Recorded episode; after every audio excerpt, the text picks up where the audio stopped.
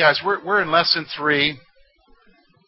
We're we're not right exactly right in the book of Daniel in the study of it, although we're going to mention Daniel a little bit today. What I what, what I've been trying to do is I've been trying to lay down a foundation for you when we when we look at prophecy. We want to understand prophecy in general. Because the fact of the matter is, is whether you listen to Christian radio or you talk to your friends, you're going to find that there's a lot of different beliefs out there concerning when Jesus is coming back.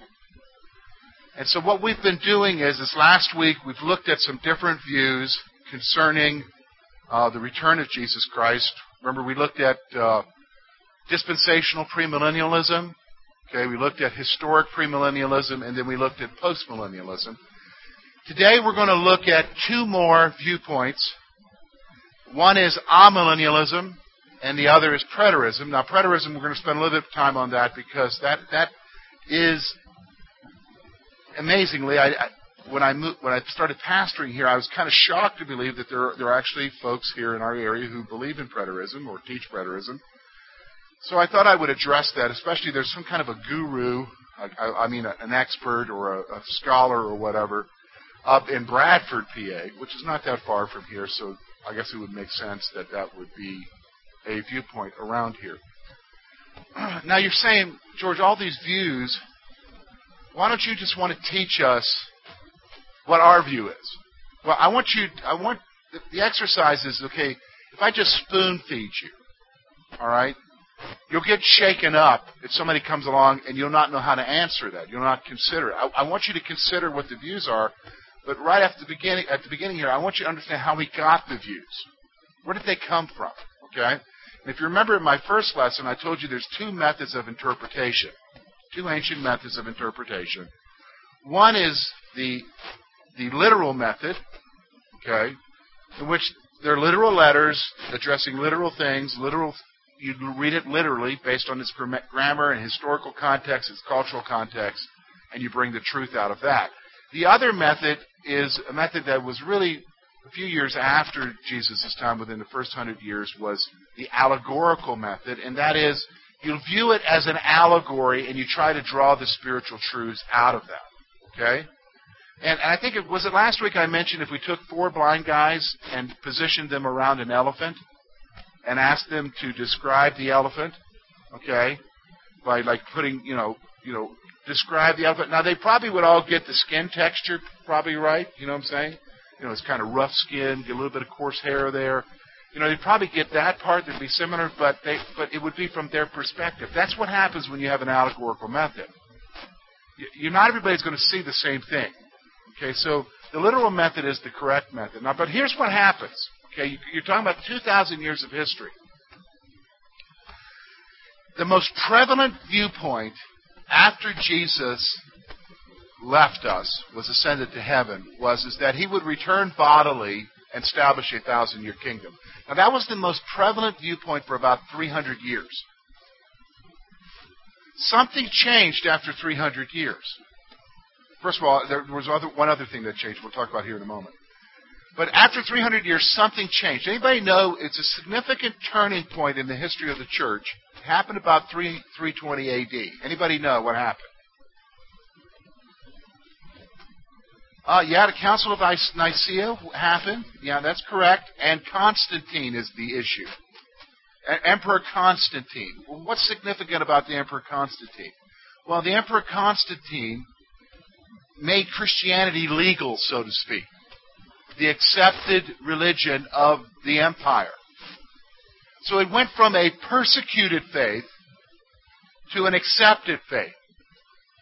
And so what you begin to see happening is, is there, there begins to be a shift that maybe we're not, you know, we're not waiting for Jesus to come back to establish it. Maybe we're going to establish it because now we're the accepted faith in the empire. Now you have to understand, to them, it's not like us now where we look when we talk about having a world perspective. We look at a world and we know that there's a lot more to the world. To them, the known world was what? The Roman Empire because the Roman Empire went everywhere in the what? Known world. Okay? So maybe you begin to see a shifting of thinking as far as how they begin to view, view eschatology. Now, there was another earlier shift, and that was with regards to Israel and the role of Israel in prophecy, because in AD 70, we're going to talk about it today a little bit with preterism, something happened that was a, another turning point in the history of the church. And what was that? Anybody know what happened in AD 70? A guy by the name of Titus uh, did something very significant. Anybody know? He destroyed Jerusalem and the temple. You know, they had finally had enough of the rebellion of the Jews, and uh, whatever for whatever political reasons and maybe even monetary, economic reasons, they wiped out the temple. They wiped out Jerusalem, tore it down, destroyed the temple, and since that time, the temple has not been rebuilt. Period. In fact, a few hundred years later, when Muhammad would come, about 700 years later, uh, they would build the Dome of the Rock there, which we now have, we see there now. Okay, so what begins to happen is those kind of world events and those things, Christians trying to reconcile those things with prophecy, begin to develop an explanation. So the explanation, obviously, is, is God must be done with Israel, so we're the true Israel now. The church is the true Israel. And so you're going to see that, especially if you have Presbyterian friends who are really into. You know, there's there's different types of people who attend a church. There's like people who just attend church, and then there are people who know what their church believes. Do you know what I mean by that? There's people who just attend a church and then you know what your church believes. Well, if you if it's the Presbyterian and they know what their church believes, they'll they'll say that there's no difference between the church and Israel. So that's where we're going to see that's coming out of these positions. The two positions we're going to look at today, amillennialism and preterism, are primarily coming out of a reform background. Actually, what we're going to see with preterism, it doesn't come out of a Reformed background, but it's embraced by reform people. It's more of a Presbyterian type thing. Okay? So let's look at it today. And if you've got questions as we go, just raise your hands and uh, we'll try to see what's happening here. So we're going to talk about amillennialism first. In this belief, the millennium is the spiritual reign of Jesus in the hearts of his followers. The millennium is the spiritual reign of Jesus in the hearts of his followers. So for an amillennialist, the kingdom is now. The millennial kingdom is now because it's, it's God's reign, Jesus' reign in your heart. Now let me just stop for a moment. Amillennialism is is a is an alpha negative in the Latin, so it means there's no millennium. It means no millennium. The literal meaning means no millennium. So they do not believe in a literal kingdom, a little thousand year kingdom where Jesus rules. Do you understand? So what they're saying is is that it's the spiritual reign of Jesus in the hearts of his followers. The kingdom of God is God's reign in the world through the church. It's God's reign in the world through the church.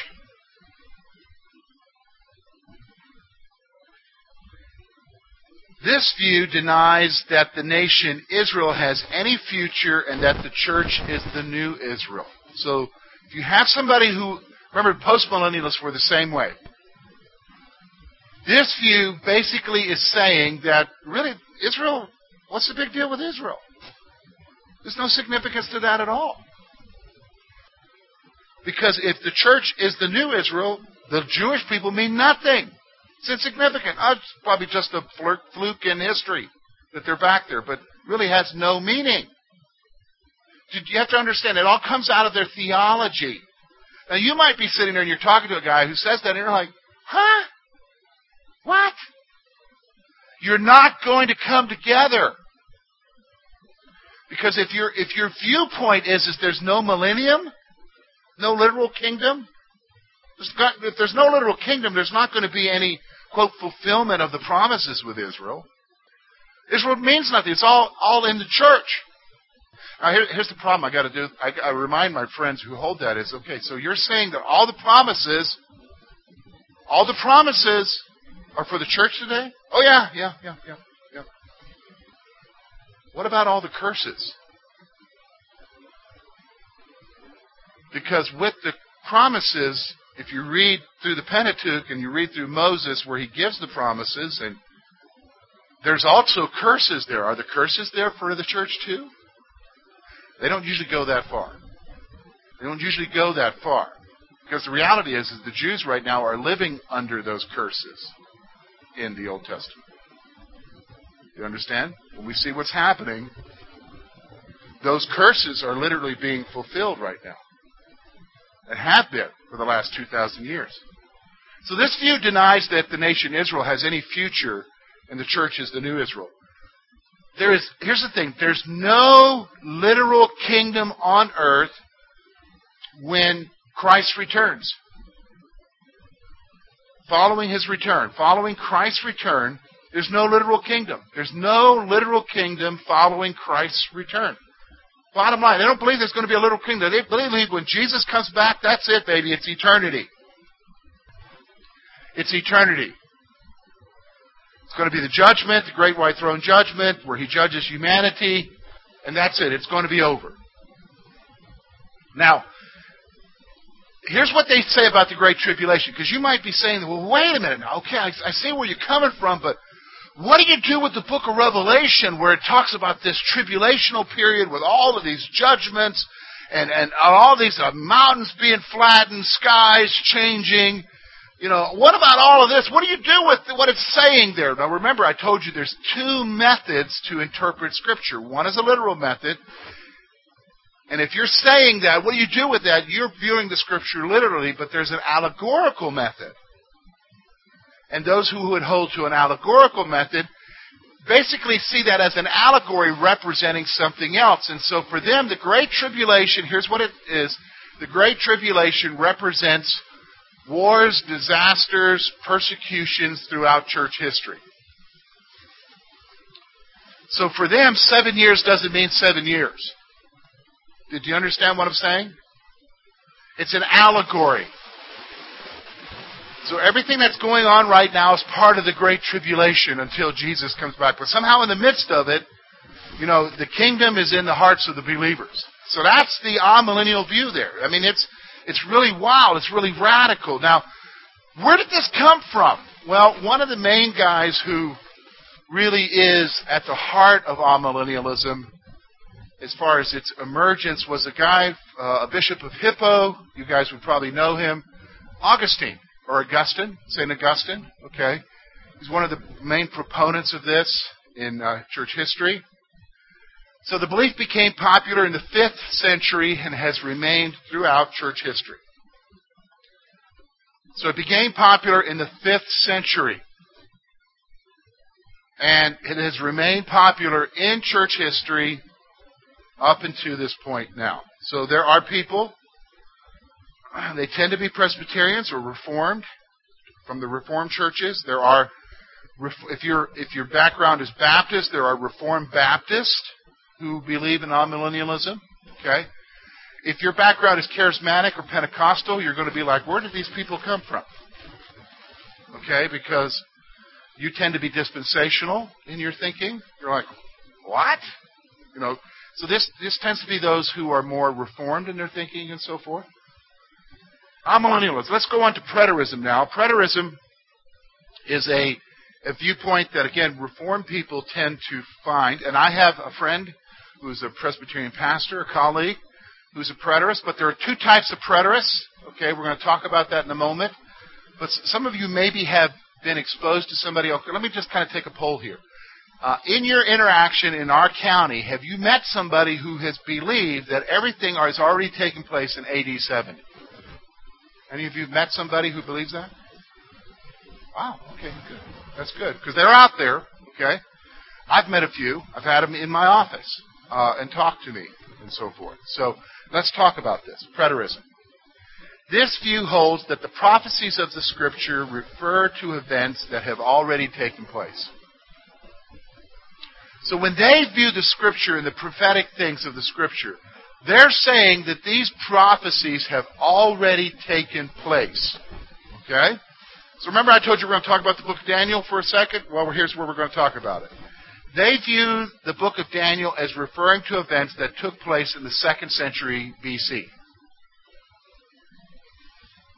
Specifically, they're they're viewing it as things that took place specifically under a uh, ruler in uh, in uh, Antiochus Epiphanes uh, from the Seleucid Empire, you know, and during the Greek time of the of the Middle East, they view these as as having taken place under Antiochus IV Epiphanes.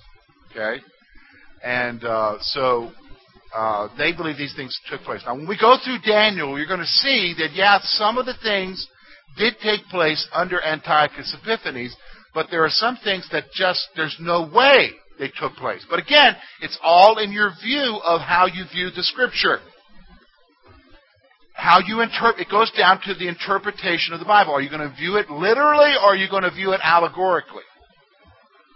So that's how they view the book of Daniel. The book of Revelation refers to events that took place in the first century AD. Specifically with the events that took place from Nero up to about Trajan. Now let me just stop for a moment. Let's talk about the book of Revelation for a second. The key point with these folks, whether they're pre, post-millennialists, amillennialists, or they're preterists, has to do with when you believe the book of Revelation was written. With an amillennialist, a postmillennialist, and a preterist, they all believe that the book of Revelation was written prior to AD 70. Okay? prior to AD 70. Because there are some scholars who try to put it there as, as far as the timing of the writing of the book of Revelation. Historically, though, and pr- uh, most scholars believe that it was written around AD 90, 20 years later, because the Apostle John did not leave Jerusalem or, or get into Asia Minor until about AD 75. Until that time, he was in Palestine and in the Jerusalem area. Okay? So, where, what you believe about when it was written will determine a lot about what you believe about what it's saying. So if you believe it was written after the fall of Jerusalem, and I do, I believe it was written in, in, in the 90s, then it can't be talking about the events that happened in Jerusalem in AD 70. Do you understand what I'm saying? It has to be talking about something future. But if you place the date of the book before the events of the fall of Jerusalem, you're saying it's going to refer to those events. And, and in a sense, it may look that way, but that's not possible. And it, again, it depends on your viewpoint of how you interpret the Bible, whether you interpret it literally or if you're interpreting it allegorically. Okay? So they're saying that the book of Revelation refers to the events that took place in the first century. Here's what else. Ancient Israel finds its fulfillment in the church. So what they're saying is that ancient Israel is finding its fulfillment in the church with the destruction of the temple in AD 70. So again, these folks are saying there's a shift. In AD 70, the fulfillment of Israel and all the promises and so forth are going to find itself over in the church now in AD 70. So, okay, let me just stop for a moment. Again, it's how you view it. Because if you're taking it literally, you're thinking, really? Because one of the promises was a land promise. Where God said to Abraham, Look, from, from the river Nile up to the river Euphrates, this will be your land. All right, so let's. Anybody looked at the news lately? That's Egypt, all the way over to Syria and Iraq. Is that Christian? That's fulfillment of the church, how's the church doing? Do we own that? No, we don't own that. Ancient Israel finds its fulfillment in the church. That's that's what they believe. Here's what, while some hold this view, a preterist person will say to you, Oh, this has been the view since the very beginning. A person who holds preterism, okay, it's their view of the end times, is going to say that this belief has been around since the very beginning. While some hold this view as being held by the early church, it appears in the 17th century. It really shows up in the 17th century. It really doesn't emerge as a prominent viewpoint until the 17th century. Now, Here's the significant thing about when it emerges it does not emerge at first among Protestants. So this doesn't emerge until the 1600s. It doesn't emerge among Protestants. What are you saying, George? Here's what I'm saying. The view was first advocated by the Catholic Church to counter Protestant beliefs about the end times. Okay, now why would the Catholic Church start advocating a position that says that everything's already taken place in AD 70? Why would it do that? Anybody know what if you're going back to the 1600s, most of the of the teaching about the end times is referring to the Catholic Church, but it's not referring to it in a nice way. What, what, what would they be saying about the Catholic Church? Yeah, that from the time of Luther on, when it talked about the end times and especially about the book of Revelation, the Protestant church is referring to the great whore of the book of Revelation, because she sits on seven mountains, seven hills. Where's Rome? On seven hills. They're referring to it as the great whore. So Catholic Church begins to advocate a position, maybe one of their scholars came up with it or whatever, but they begin to advocate it to counter the Protestant teaching, and they begin to start saying that everything took place when? AD 70. All the fulfillments already. We're not the great whore. Everything took place back then. And again, it's your view of how you view the Scripture. So again, you remember what I'm saying? Do you understand? A lot of times when we talk about these views, they emerge out of people trying to understand what's going on in their times right now, and it affects how they begin to view the Bible or Bible prophecy. Do you understand what I'm saying?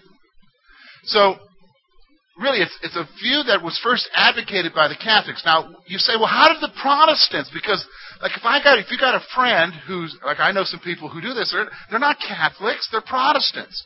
How did they end up grabbing a hold of this view? Well, it doesn't start emerge, doesn't begin to be accepted in Protestantism until uh, the end of the 19th century, until the end of the 1800s. So really, in the last 100, 150 years, it begins to emerge in the in the Protestant church. And again, it's not that uh, there are some a lot of Presbyterians who hold to a preterism, but we're going to talk about there's two types of preterism. Okay, but it's, so it's first a Catholic position, then it's uh, embraced by the Protestant. Now, here's what some of those who are in preterism hold that Emperor Nero of Rome was the Antichrist. So, with some of these folks, they believe that the Emperor Nero of Rome was the Antichrist. Now, here's the problem, though. When Jerusalem is destroyed, Nero was dead. He's not the emperor at the time. There was, I think, it was Ves- there was a couple of other emperors, short emperors, but it was near, it was Titus's dad who was the Vespasian, I think his name was, who was the the emperor.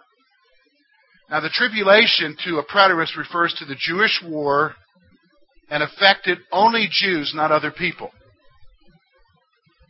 Okay, so again, when you read the book of Revelation, so Bruce, when you're reading through the book of Revelation and you're reading through the the uh, the plagues, the bowl, trumpet judgments, uh, the seal judgments, when you read that, who's it look like it's affecting to you when you read it?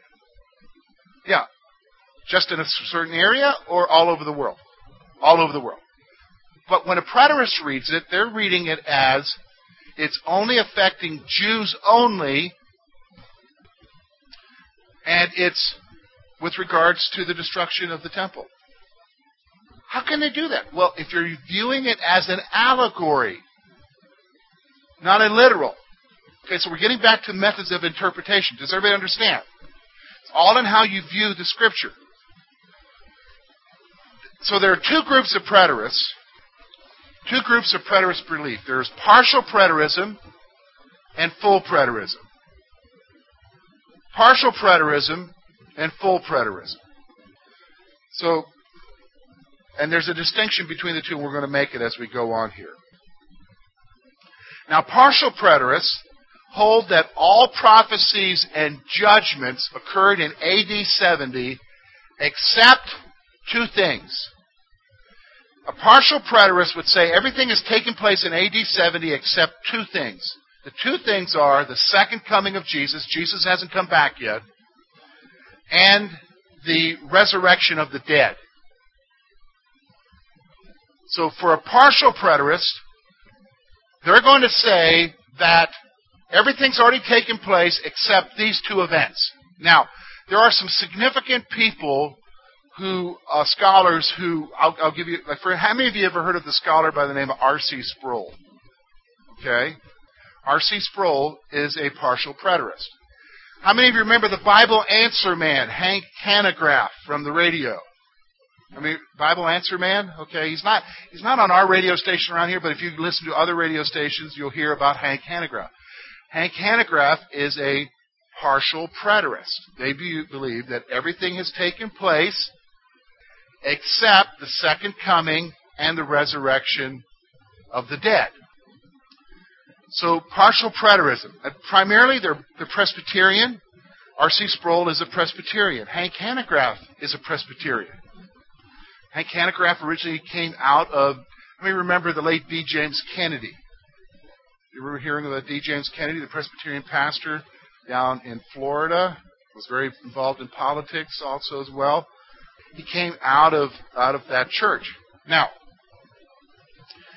full preterism believes that all occurred in AD 70 with the destruction of Jerusalem. So a full preterist, okay, you ready for this? Believes that everything, including the second coming and the resurrection of the dead, all happened in AD 70. So you're, if you're like me, you're like, really? Where is he? Really? Where's he been for the last? I mean, did he like go on? He came and he went on a vacation for 1900 years. I mean, what's what's going on here? They view it as a spiritual return, not necessarily a bodily return. Now, remember when I told you the key doctrine to hold to is whether or not you believe he's going to return bodily. Do you understand what I'm saying? They view it as a spiritual return. So, full preterism believes that the second coming is symbolic of the judgment against Israel. So they view the second coming as a symbolism thing. Not as a literal thing, but as a symbolic judgment against Israel.